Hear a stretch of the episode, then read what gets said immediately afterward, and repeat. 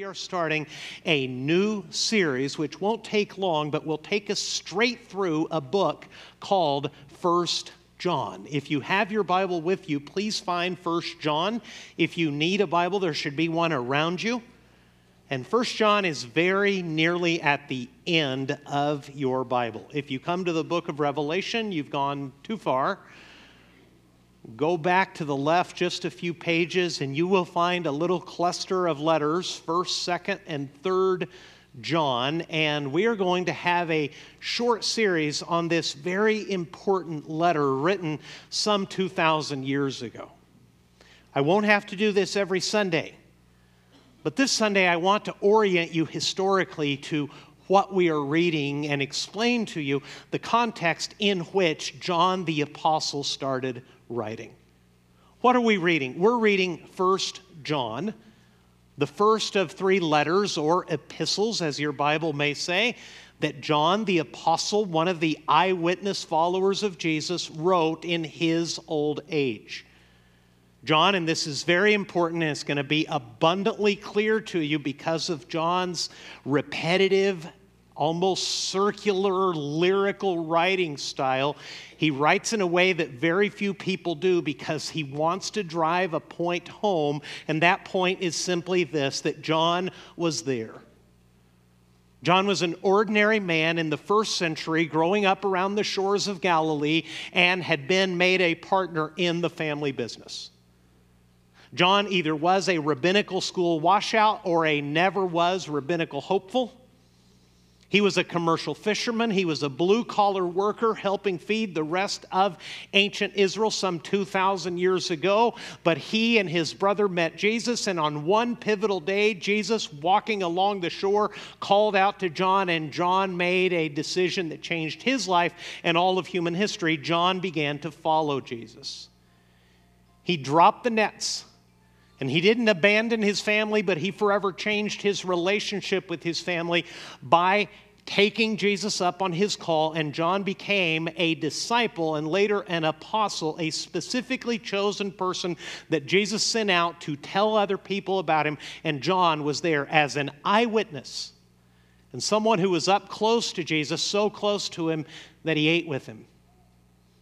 And he saw the wounds that killed him. And he watched him cry at the tomb of his friend Lazarus.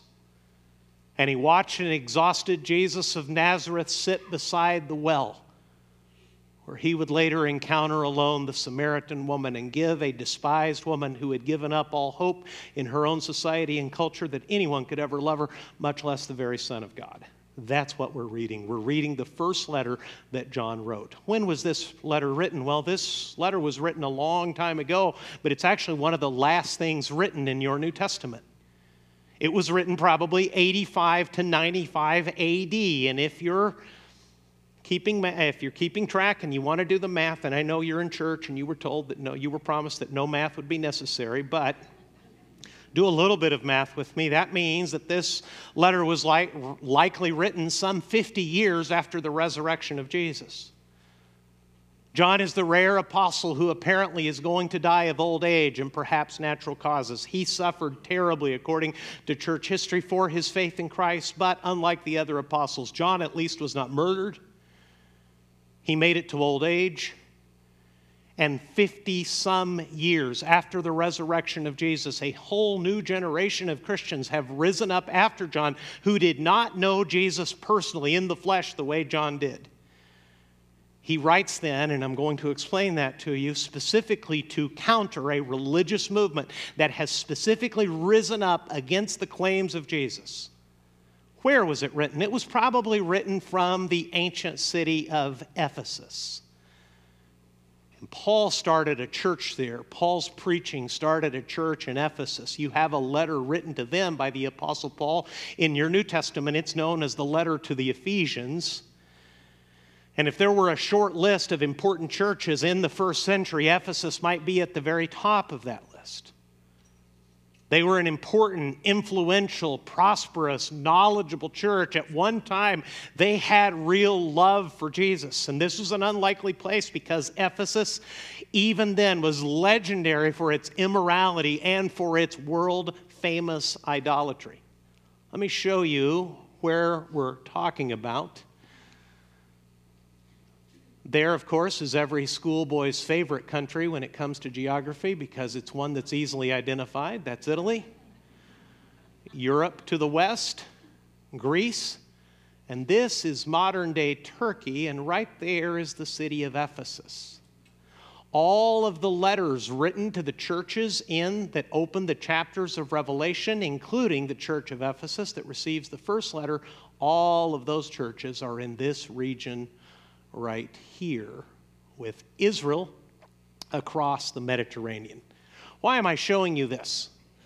Not to be not to drag you into a Bible college classroom, but to emphasize something that is vitally important. And it's always worth your time to look in the maps at the back of your Bible that nobody pays any attention to and do a little bit of reading. If you have a study Bible, and if you don't, I'm happy to recommend one. Just send me an email we're reading literature that was written by an actual person to actual people with questions, problems, challenges, and things that were going against their early Christian faith.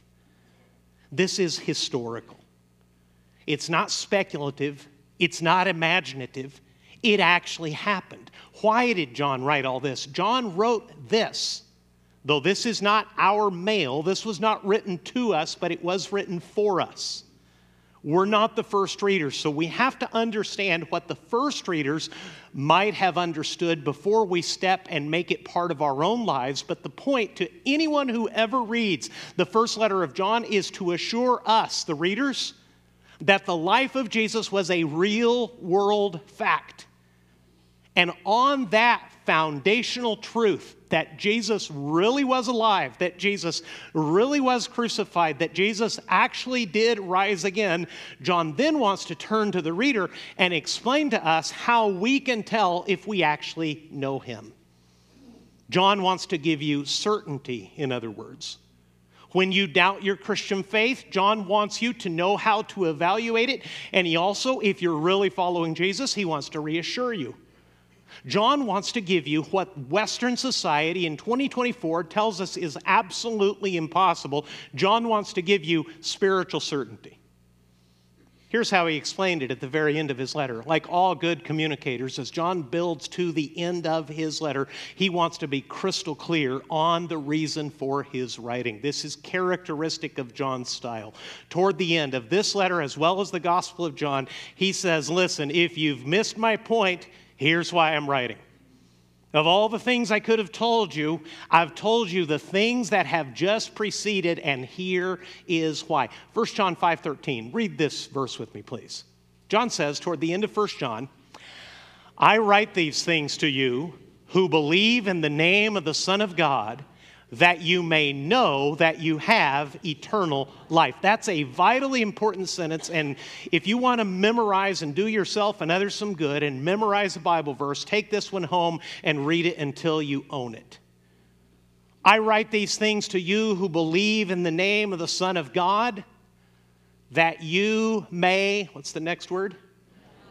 That you may know that you have eternal life you can know, according to John, if you believe in Jesus, you can know that you have eternal life. The entire point of John's first letter is that your faith in Christ is a know so faith, not a hope so faith. That God has loved you enough not to leave you wondering and worrying whether any of this is real. Have you ever asked yourself that, by the way? You ever ask yourself in prayer whether this actually matters or you're just speaking words into an empty room? Your words aren't going any higher than the ceiling? That kind of doubt, eh, that kind of doubt is common in Christian life. That's why John says, I want you to know that you have eternal life. Not imagine, not hope so, not work for, no.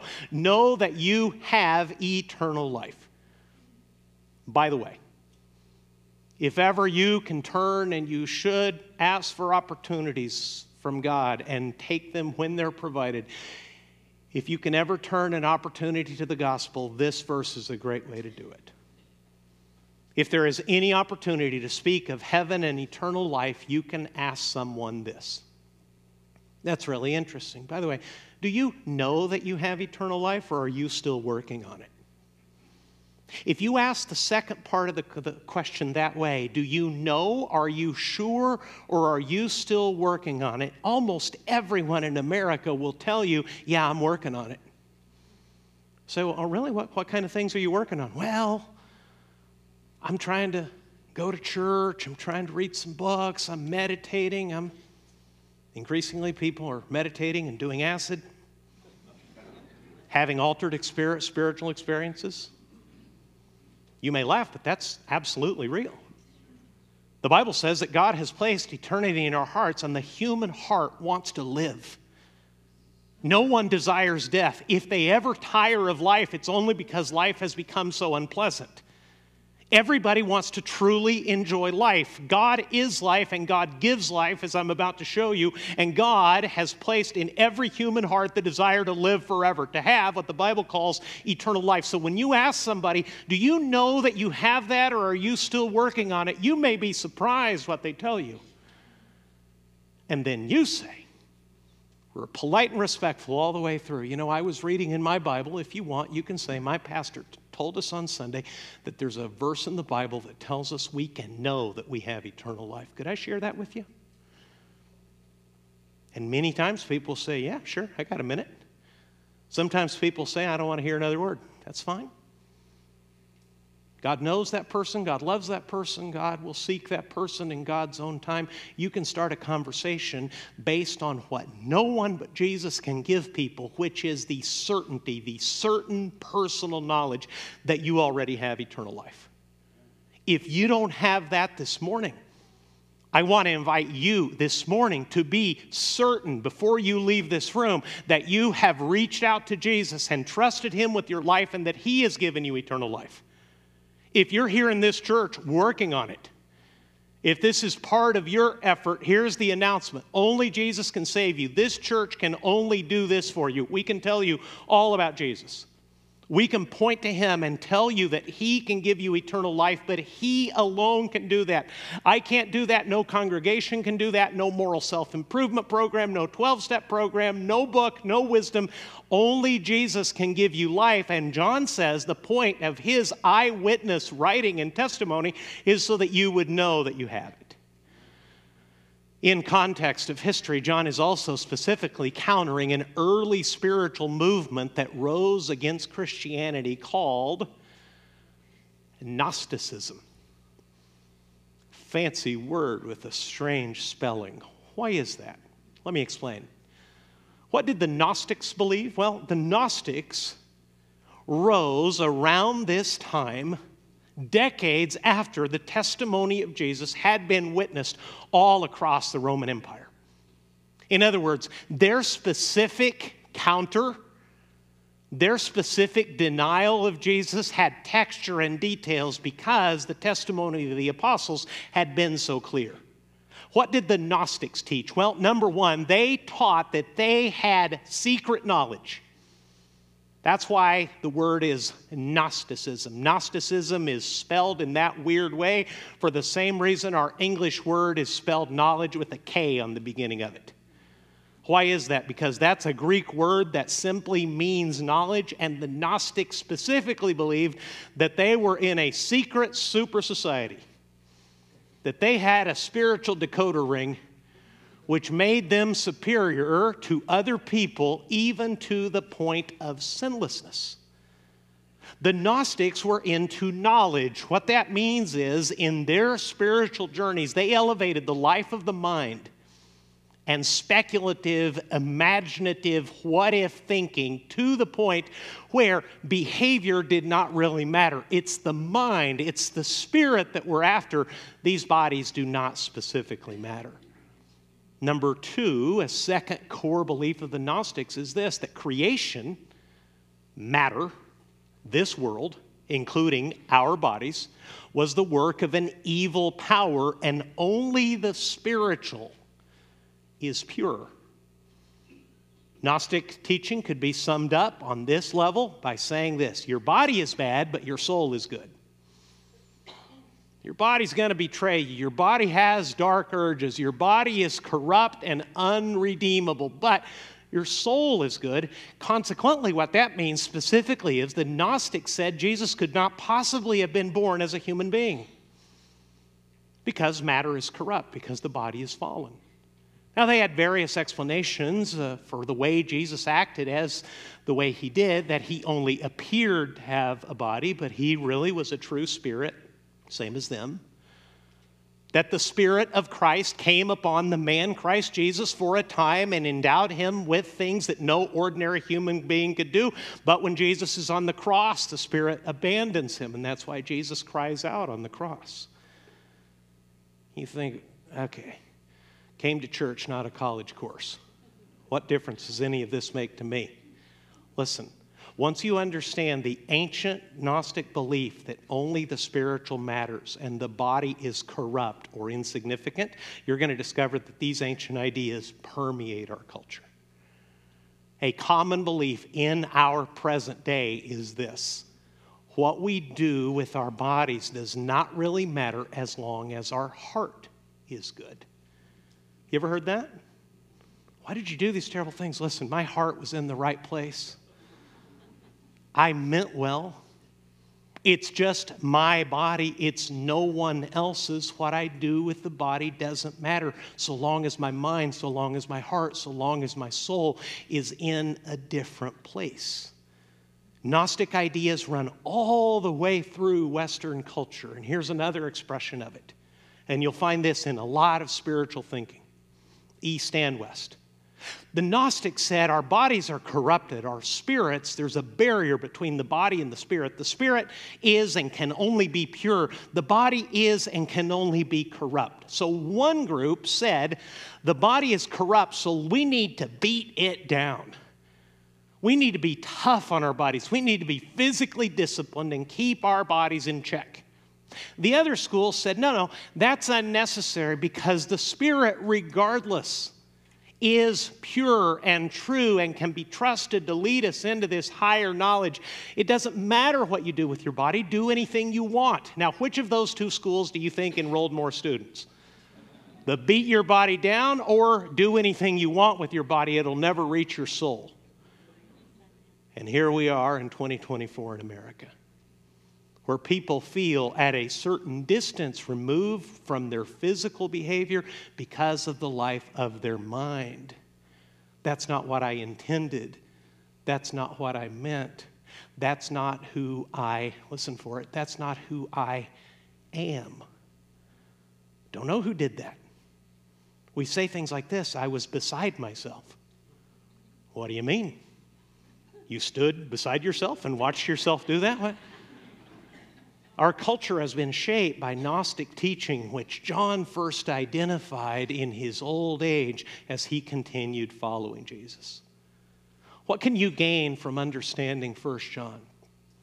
A few things. First of all, a confidence that faith in Jesus is based on facts. That's really the takeaway this morning. Your faith in Jesus is not hopeful, it's factual. Secondly, you can gain a way to evaluate whether you yourself actually know Jesus. John is going to give some criteria of people who claim to be Christians. Watch what they actually do. Their behavior, their words, their choices will tell you, regardless of what they claim, whether they actually do know Him. John will also give you a way to decide whether spiritual ideas are true or false. And I hope this study, this short study, will be part big help on your journey. If you take into your life the truth that John gives you about Jesus, it will give you a deepening joy as you go further into the life that Jesus alone can give you. So let's look now briefly at 1 John chapter 1. Let me explain to you what John tells us about Jesus. I want to warn you on the front side as we begin to read this that John writes in a style that is not characteristic to Americans in 2024. I think one of the reasons is the old fisherman's excited. He's going to build up to something. He's going to repeat himself. He's going to say something interesting and then go in a slightly different direction and then double back and say it again. Then he's going to kind of lean into the main idea of what he wants you to know and then run back with the excitement of a blue collar worker who suddenly finds himself in touch with the greatest ideas God has ever given people, which is not something he would have expected based on his upbringing. He's going to say it again and again and again. Listen to this 1 John chapter 1 verse 1. That which was from the beginning, which we have heard, which we have seen with our eyes, which we looked upon and have touched with our hands concerning the word of life. The life was made manifest, and we have seen it and testified to it and proclaimed to you the eternal life which was with the Father and was made manifest to us. That which we have seen and heard, we proclaim also to you, so that you too may have fellowship with us. And indeed, our fellowship is with the Father and with His Son, Jesus Christ. And we are writing these things to you so that our joy may be complete. I want you to study the first two verses. Count, I won't ask because we'll disagree. Count how many times John says, I saw something or I heard something, or I put my hands on something.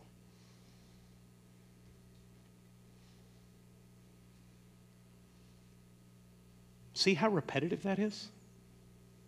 Listen to it again. That which was from the beginning, which we have heard, which we have seen with our eyes, which we looked upon and have touched with our hands concerning the word of life, the life was made manifest, and we have seen it and testify to it and proclaim to you the eternal life which was with the Father and was made manifest to us. That which we have seen and heard, we proclaim also to you, so that you too may have fellowship with us. And indeed, our fellowship is with the Father and with His Son, Jesus Christ, and we are writing these things to you so that our joy may be complete. Notice how repetitive that is? John can't get over it. We saw it, we heard it, we had our hands on it. What are you talking about, John? I'm talking about something that was there from the very beginning. I'm talking to you about life, the life that was with the Father and showed up, was manifest. We put our hands on him, we saw him, we heard him. What sorts of things is John thinking about? More than he actually told you about in his gospel, because at the very end of the gospel, he said Jesus did many other things which are not written in this book. But John watched Jesus turn water into wine and watched him smile as a couple who would have otherwise been mortified and shamed for the rest of their lives saw their big day rescued. John watched the Son of God rest exhausted beside the well where he met the Samaritan woman. John remembers walking away with the rest of the disciples to get food for Jesus and discovering when he returned that Jesus seemed somehow physically and spiritually refreshed and told John, I have food to eat that you don't know anything about. In John chapter 6, John, along with the other disciples, watched one of his fellow disciples bring a kid's sack lunch to Jesus and watch Jesus take that little bit of food into his hands, look up to heaven, pray over it, and then use it to feed 5,000 men, not counting women and children. In John chapter 11,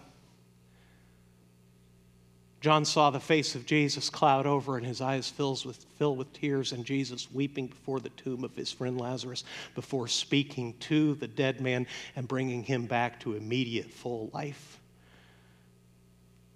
Later in his gospel, John watched Jesus arrested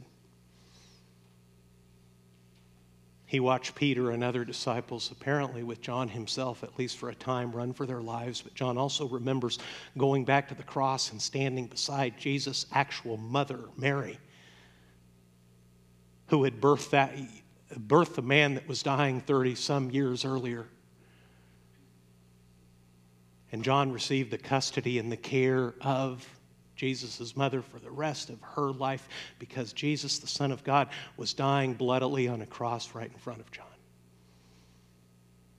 John heard him speak of thirst. John heard him cry in death.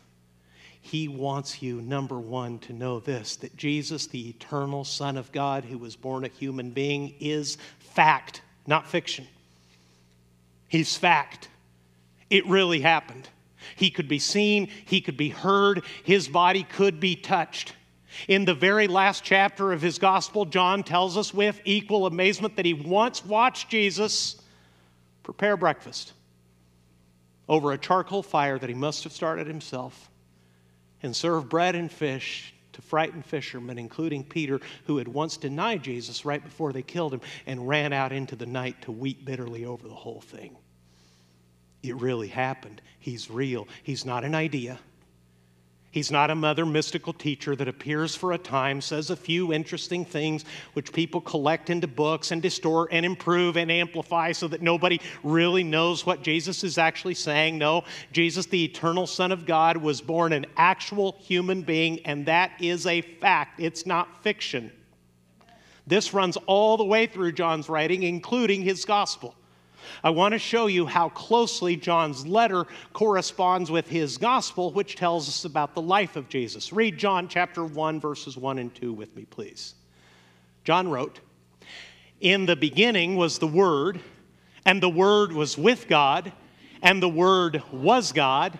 He was in the beginning with God. The exact same kind of opening that his first letter has. Jesus was there in the very beginning.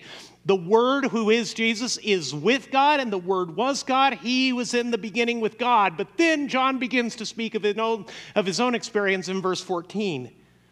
Read this with me, please. John 1 14.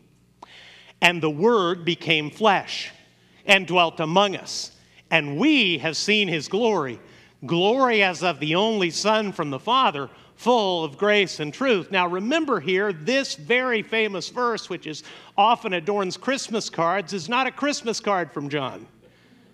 He's telling you his real world experience. The Word who was always there, the life that was always with God, the Word of God who was always with the Father, that same Word became flesh against the Gnostics. And so real was his humanity that he dwelt among us. And so real was his deity that we have seen his glory, glory as of the only Son from the Father. And our experience was with him every day was this Jesus was filled with grace and truth. Not in opposition, not in balance, but all grace and all truth all the time because Jesus is utterly unique. How factual is the life of Christ? This factual. The people who knew Jesus chose to die rather than deny that they knew him. John is one of the very few apostles, the only one apparently of the original 12, who was not murdered for his testimony. If John were standing before you, you would almost certainly, according to church history, see a terribly scarred body a man who was a physical shell and a wreck of a human being who died apparently after exile of old age, but had the privilege of living a very long life, some 50 years past the resurrection of Jesus, so that you would know that John himself knew him, and you do not personally know him in the flesh. You have not handled his wounds. You have not seen his resurrected body, but John saw him before and after his crucifixion. And he wants you to know the faith that John had in Christ and the faith you have in Christ all these years later is not fictitious, it's factual. What else does John want you to know? Well, go back to 1 John and read with me again that which was from the beginning, which we have heard, which we have seen with our eyes, which we looked upon and have touched with our hands concerning the word of life. John now begins to speak of his experience.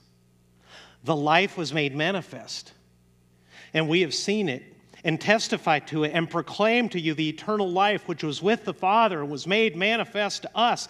That which we have seen and heard, we proclaim also to you so that you too, in other words, so that you, like we do, may have fellowship with us. And indeed, our fellowship is with the Father and with His Son, Jesus Christ. So, number two, huge. Jesus not only gives eternal life, Jesus is eternal life, and He gives eternal life. He is life. He is the one who was from the beginning. He is the one, according to verse 2, who is the word of life, the life that was made manifest, the life which was with the Father and then showed up on earth. Sounds a little abstract, but bear with me for a second. This can help you walk with Jesus and make it personal and make it as real as it actually is. Not make it personal, but experience it as personal because that's your actual faith. Jesus is not a set of values, He's more than that. Jesus is life. And because He is life, eternal, dependent on no one for his own life. Along with Jesus come truths and come values, but Jesus is more than that. He's not an idea, he's a person. He is that one who was from the beginning. He is the one who is life, who was always with the Father. What does that mean? That means that you shouldn't think of your Christianity as Jesus sitting across a table from you hearing that you believe in him, and Jesus kind of pushes eternal life across the table to you and gives you the gift of eternal life as a commodity, as someone may give you a Bible or a jewel. No, Jesus does much more than that. When Jesus gives you eternal life, what he gives you is not a thing, it's not a possession. What Jesus gives you is himself. He is our life, Paul says in Colossians. The way he explained it to his wide eyed disciples on his way to the cross after he served them the Last Supper, after they felt his hands wash their dirty feet.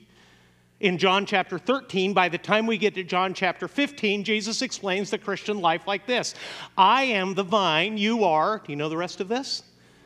You are the branches. Where does the life come from? The vine. Where does it show up? On the branches. The life is the vine. Jesus says, I'm the vine, you're the branches. All you have to do is abide in me, and you will bear much fruit. Here's how John explains it in his gospel John chapter 1, verses 4 and 5.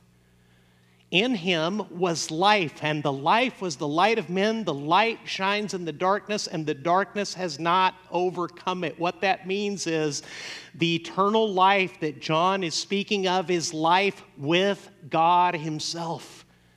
He is your life. You walk in fellowship not with an idea, not with a creed, not with a set of values. You are in fellowship. You are enjoying life with a person who loves you dearly no matter what suffering and circumstances may tell you. Go back to 1 John chapter 1 verse 3. That which we have seen and heard we proclaim also to you so that you too may have fellowship with us. And indeed, our fellowship is with the Father and with his Son, Jesus Christ. The eternal life that John is speaking of is life with God. In other words, God not only gives the good news, God actually is the good news. And the eternal life that we enjoy is also life with the other people he saves. Notice this fellowship is not just vertical. That's a very American 2024 version of Christianity. It's just me and Jesus, and Jesus, is me, and me are good, and the rest of you can go walk off the pier. No, our fellowship is with the Father and with His Son, Jesus Christ, and we are telling you this so that you may have fellowship with us too.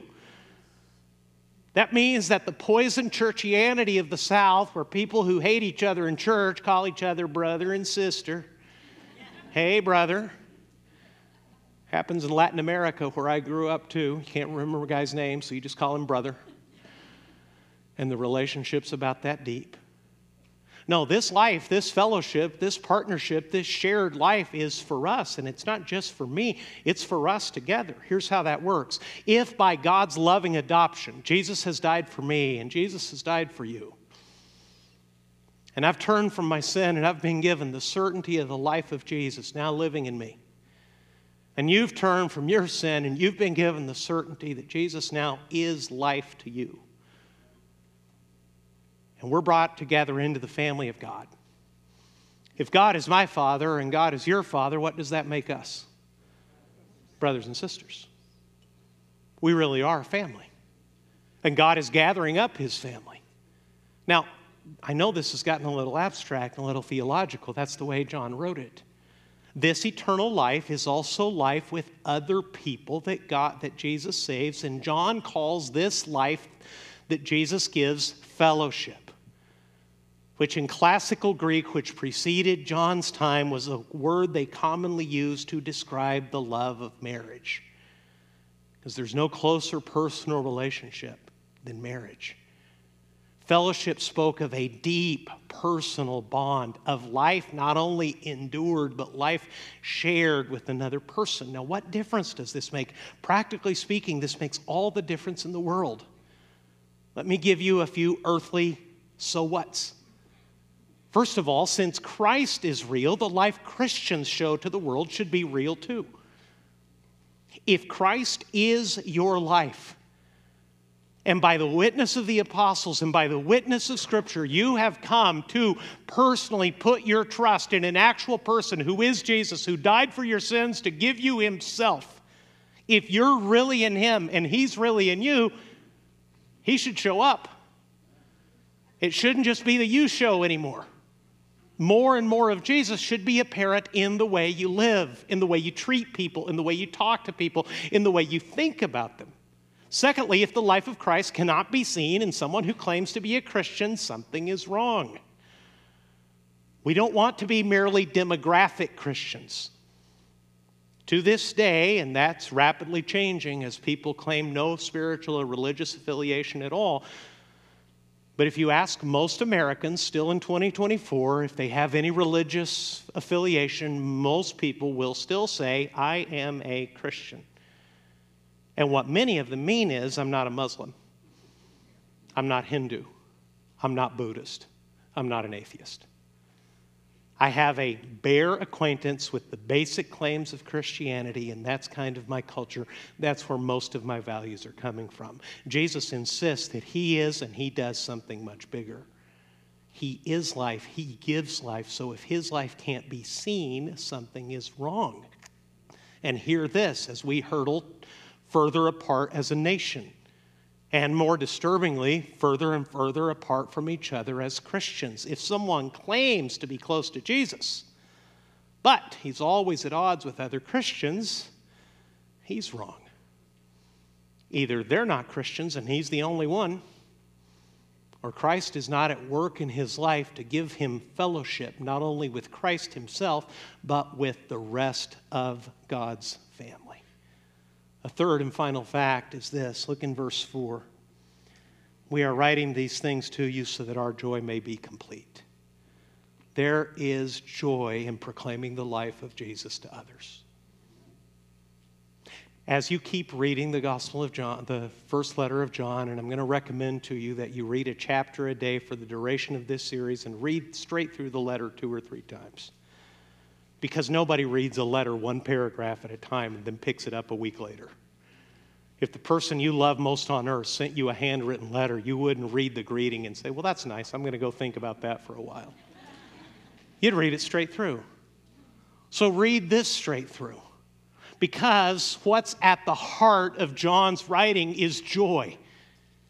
The old commercial fisherman, now dying of old age with a ruined body, can't get over the fact that the life that was always with the Father walked up to him. And the life of God was visible on the shores of Galilee. And the life of God spoke to John and called him and said, Come with me. And John did, and it made all the difference. And that has increased John's joy, and that will increase your joy joy as you tell other people about Jesus. John insists on this, including in his gospel. Last connection to John chapter 1, verse 11. John says, He came to his own, and his own people did not receive him. But here's an offer to you listen. If you're not certain that Jesus is your Savior and your sins are forgiven, this is the offer made to you. But to all who did receive him, who believed in his name, he gave the right to become children of God who were born not of blood, nor the will of the flesh, nor the will of man, but of God. That's what's on offer. Real joy, real life. What is Jesus offering? Jesus is offering eternal life. Jesus is offering genuine community. Jesus is offering joy that gets deeper the longer He lives in, within you and the longer you walk with Him. This is who Jesus is, and this is what Jesus gives because He's real. So, my invitation to you, if you're not entirely certain that Jesus is your life and has given you His own life, that you would be sure of that today. And that if you have this joy, that you would set yourself on the task of proclaiming it to others. Could you stand with me, please, so we can pray together?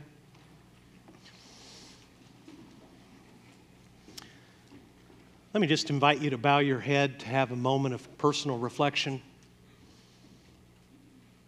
before we leave. Your life with God, is it an I hope so situation or do you know so? Are you sure that you have eternal life? Or are you still working on it? If part of your working on it is coming to this church, let me tell you something really clear and really helpful the work you're doing, whatever it is, including coming here, will do you absolutely no good unless you trust Jesus, who is life and who can give you eternal life. If you'll turn right now in genuine trust in Jesus, agree with Him that you have sinned, but agree with Him that He can save you. Ask Him forgiveness for your sins and ask Him instead to give you His eternal life. He will He's done it for 2,000 years, beginning with men like the old fisherman John. He's done it in every tribe and language and previous life that people had before they came to Him. He'll do it for anyone who humbly comes and trusts Him. So if you're not certain, be certain now. While I'm quiet, call out to Him and say, Jesus, I believe you. I repent of my sins. Please save me. Give me your life. And He will. You have this life, Christian, set your heart on sharing that joy with others. Jesus, I pray that you would help those who may be in this room who need to trust you this morning. I pray that right now, while I pray a final time in this service, you would give them the grace to turn to you and say, Jesus, I believe you. I'm a sinner, but I want you to be my Savior. Give me your own life. Make me certain let me know that I have eternal life. And for those of us, Lord, who have this joy and have this certainty, let us never get tired of it. Let us share John's amazement and proclaim you so that our joy would great, be deeper and bigger as other people come into your family too. I pray that in Jesus' name. And CrossPoint says,